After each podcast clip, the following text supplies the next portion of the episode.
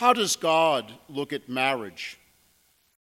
It's an important question for those who are about to get married, those who are married, and those in any community, because the stability of marriages means stability of family life and therefore the stability of our communities. It's an important question for those who are contemplating divorce, those who suffered the tragedy of divorce and hope to remarry, and those who help engaged couples prepare for marriage. Our reading from the book of Genesis reveals a great deal of how God sees marriage. If you take out your Bible during the week and you read the creation accounts, you'll discover that the biblical writer uses one verse to describe the creation of man. But he uses five verses for the creation of woman. I would share with you with someone who observed after Mass last, uh, last night. I don't dare right now. Now, why? The sacred text puts a simple truth before us. God desired to create for the man this one creature who alone can dispel the man's loneliness by being both similar to him yet also very different. But why was the man lonely? Wasn't he privileged to give names to all of the animals the Lord put before him? Yes. But in doing so, the man became aware that he was unique, exceptional, different from all other creatures. And unlike those creatures, the man was solitary, without a mate. The man was alone. No creature was suitable to be the helpmate for man because none were similar to him. God made man good, but the man's state of loneliness was an affront to the goodness of the man's being. God, out of compassion for the man, chose to provide him with a helpmate that would be like him and yet very different. This new being, therefore, must have intelligence and free will as the man does, a soul as the man does, and therefore must be fully equal in all ways to the man. But also, this new being must have a body that is very different from the man's, so that both find in each other that which complements the other, gives pleasure to the other, and can generate new life through the marital embrace. The woman, and only the woman, is the appropriate creature for the man. No animal, no other man. Only the woman who is both like and different from the man, can be a suitable helpmate, share in man's uniqueness with her own uniqueness, still the loneliness, and complete the man. To stress how carefully and intentionally God created the woman, the sacred text tells the story of the man being placed in a deep sleep and how a rib was removed from him and used to form the woman. Actually, it's interesting, the Hebrew, I believe, uses the word to build the woman. Very rare expression. The intent of the story is to underscore God's meticulous attention to detail. Man came from the dust of the earth.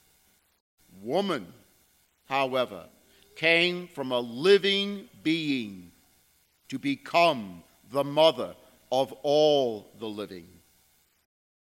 Rabbinical teaching holds that since the rib is near the heart, this implies a profound intellectual, emotional, and spiritual bond between the man and the woman, because for the ancients, the heart was the seat of the intellect, the soul, as well as the passions. And then there is that key verse that so often goes unnoticed. Verse 22, which says, God brought her to the man. They are five simple words but packed with meaning. Rabbis have always seen, as does the church, that God is the one who escorts the bride to present her to her groom. We carry this understanding, though I suspect many don't think about it, in the way that a bride wears her wedding gown and she comes down the aisle of the church. She is presenting herself to her groom as a new and radiant being dedicated exclusively to him, and he is dedicated exclusively to her. By God presenting the woman to the man, God is declaring that each is an irreplaceable, non substitutable gift to the other.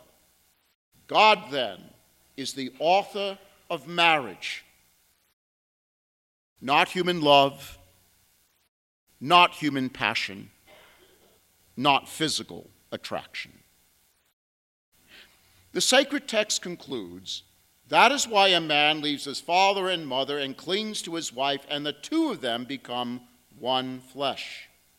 This is the moment of the marital embrace when the man and the woman receive each other and give the self to the other, not only physically, but with intention and devotion. And such a union cannot be dissolved. This is the biblical view of marriage. Now, take all that and bring it into the gospel, and something interesting happens. The Jews allowed divorce. And when the Pharisees wanted Jesus' opinion on divorce, they had no idea who they were talking to. The Son has always been one with his Father, and therefore the Son was present when the Father created man and woman, and when the Father brought the woman to the man, establishing the institution of marriage.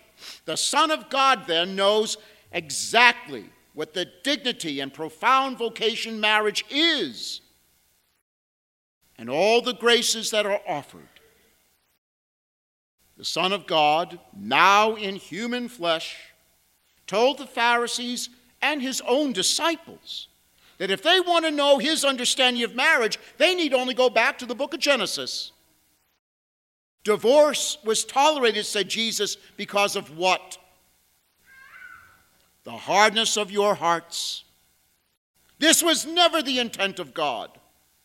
It's a tragic testimony to man's fallen nature and totally contrary to the joys that God intends for husband and wife to share.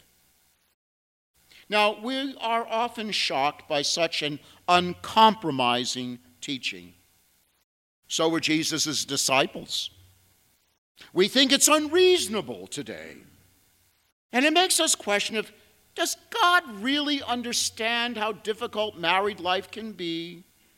Does God understand that people change? Does God understand that, well, sometimes we just make very poor choices? Doesn't God understand that people can grow apart and act in ways that work against marriage? Oh, God understands better than we know. One of the things I have done over the years in preparing couples for marriage is to ask them a question Why do you believe God is calling the two of you to enter into marriage? Now, rarely can a couple answer right away. Usually they want to go find another priest. I don't doubt that they love each other, but as every married couple knows, love is not enough. That is why marriage preparation becomes a form of spiritual direction to assist the couple to see marriage as God does and the awesome power their vows can unleash in the world if they accept the grace to enter into it freely and without reservation. I also ask that question of couples who are struggling in their marriage. I ask the question of those who are preparing to divorce in the hope that they will rediscover or perhaps discover for the first time the graces they were given and are always given. Perhaps it would be a good thing if every married couple in the church this morning took a little time and talked with each other. Why did we marry? What is it that we saw in each other that called us to enter into this holy way of life?